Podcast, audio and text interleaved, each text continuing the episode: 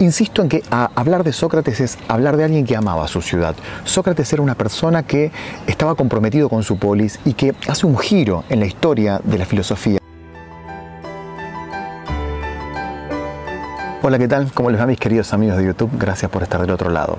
Hablar de Sócrates es hablar de lo que hemos conocido acerca de Sócrates.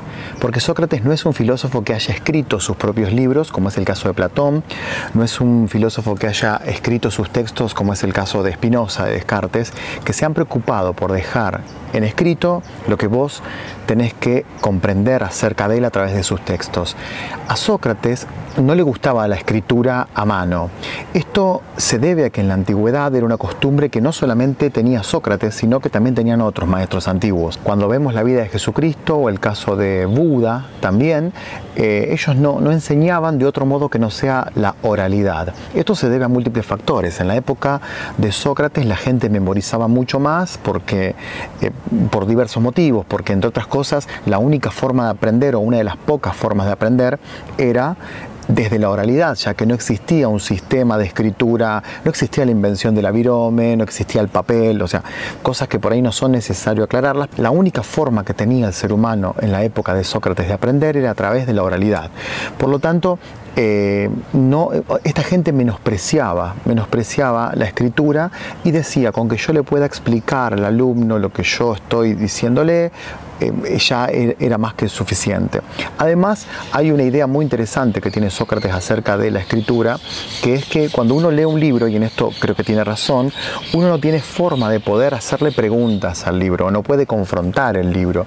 Es decir, vos lees un texto y ya está, vos te confrontás, te peleas, pero no te responde nunca más el texto. Bueno, en esto Sócrates también tenía razón y él decía, a mí me gusta hablar con mi alumno y confrontar, discutir con mi alumno, a mí me gusta que eh, yo afirmo algo y él me contradiga o si él dice algo yo le contradigo a él. Entonces esto va haciendo, eh, construyendo la figura un poco mitológica de un Sócrates que hablaba por las calles de Atenas y siempre desde la oralidad, nunca, nunca desde la escritura propia.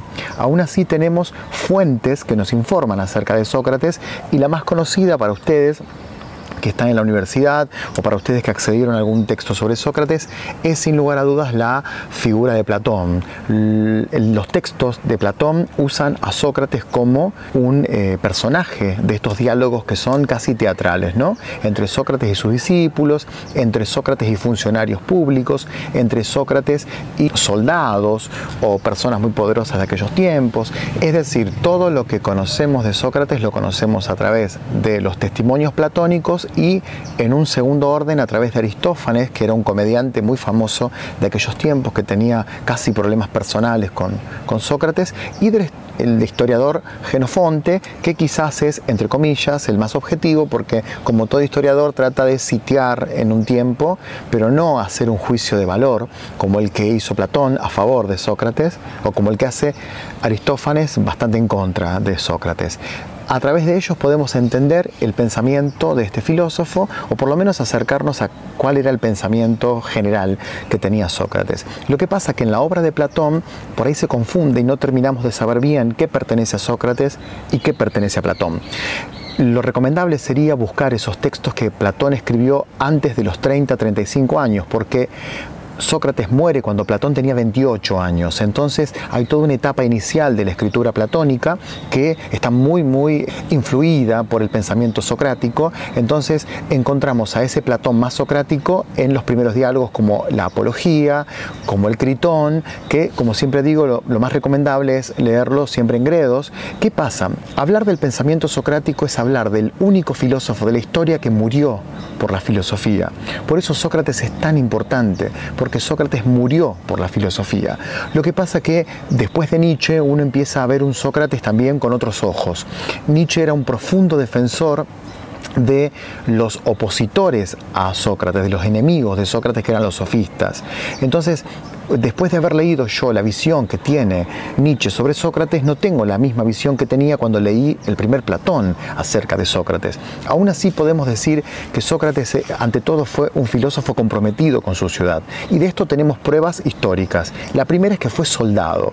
Una forma griega de defender tu polis era ir a la guerra. Y Sócrates fue un gran soldado, lo cual nos habla de que sus condiciones físicas, cuando Sócrates era joven, eran espléndidas, porque para llevar semejante armadura había que ser excelente, había que tener excelentes condiciones físicas en la juventud. Así que tener esa imagen del Sócrates viejo que no se puede sostener, que camina con bastón, es una imagen de, obviamente, de la vejez de Sócrates, pero no es el Sócrates eh, adolescente, el Sócrates joven que defiende su ciudad en diferentes batallas. Insisto en que hablar de Sócrates es hablar de alguien que amaba su ciudad.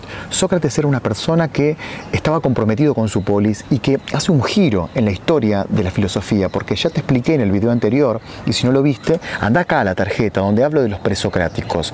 Los presocráticos tenían una preocupación filosófica muy distinta a la que va a tener Sócrates. La preocupación originaria de la filosofía, la preocupación de los presocráticos, era la de la filosofía como una búsqueda de la fisis, o sea, del comienzo de todas las cosas en las que estamos viviendo. Ahora estoy viendo acá un árbol de limón y fíjense ustedes que el griego, al observar la naturaleza, al observar este, este árbol de limón, no se preguntaba por el limón, sino por aquello que originaba el limón. Esto ocurrió con los presocráticos, pero no con Sócrates. Sócrates deja de preguntarse por el, aquello que origina el limonero y empieza a preguntarse por la polis, por la política, pero Sócrates no entiende la política como los funcionarios que pertenecen a un determinado gobierno. Sócrates entiende la política como compromiso con la polis. Polis, política tienen la misma raíz, raíz etimológica. A Sócrates lo que le interesa es ese joven que está educando él, que va a ser el futuro funcionario político, ese joven que tiene que ser educado, porque Sócrates considera que el gobierno tiene que ser ejercido desde la filosofía, porque no se puede ejercer la política si no se ama la sabiduría.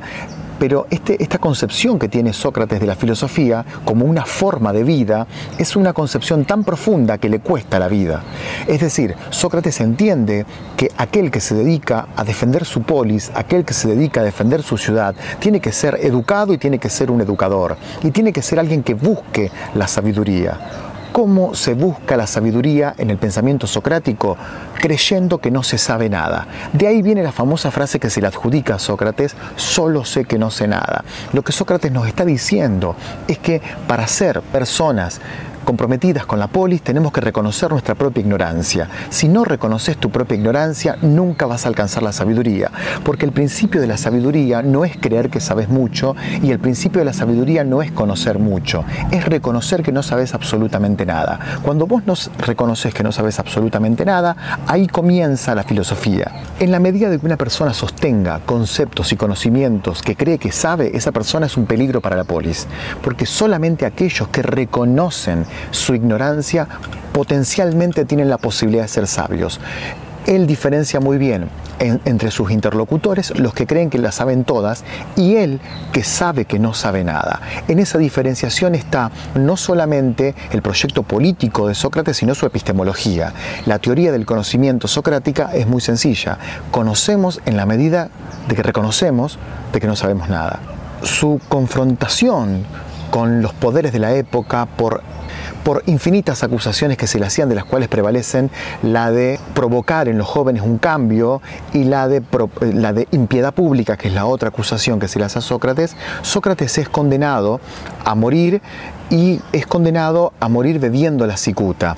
Sus amigos, eh, conocemos el más famoso de los amigos de Sócrates, que es Critón, le proponen un escapismo, o sea, le proponen un salvoconducto, que es irse a vivir a otra ciudad a cambio de un dinero hacia los psicofantas, que son las personas que vigilaban este tipo de escapes. Sócrates, obviamente, coherente con su vida, coherente con su amor por la polis, coherente con su amor por las leyes, dice que no, y Sócrates muere eh, condenado por una Atenas que no reconoce en él lo que históricamente significó para la historia de la filosofía. Yo personalmente no soy un profundo admirador de Sócrates, sino que a mí me gustan los discípulos de Sócrates, como es el caso de Platón y posteriormente Aristóteles, que es discípulo de Platón. Pero tengo dos cosas para decir. Primero y principal, Sócrates era un excelente profesor, un excelente maestro. Esto ya lo vuelve muy importante en la historia de la filosofía. Y otra cosa que admiro profundamente de Sócrates es cómo fue completamente coherente con su pensamiento. Su pensamiento cuál era? Doy todo por la polis, doy todo por mejorar la vida de los otros. Y en estos tiempos que estamos viviendo, donde es tan importante considerar al otro, filosofar con respecto al otro, darnos cuenta qué significa el otro, más allá de estar en aislamiento, creo que resucitar los textos en los cuales se habla de Sócrates es muy importante. Es por eso que les voy a dejar, mis queridos amigos, mucho material sobre Sócrates. Vayan directamente a los comentarios. Hoy no hay meta de likes. No hay meta de likes. Directamente vayan al primer comentario fijado, vayan directamente a la, descripción y ahí tendrán textos para leer acerca de Sócrates que les dejamos de parte de Filosofía en Minutos. Y además recuerden que en mis redes sociales estoy también trabajando mucho en esta época de aislamiento. Nos vemos mañana con Platón.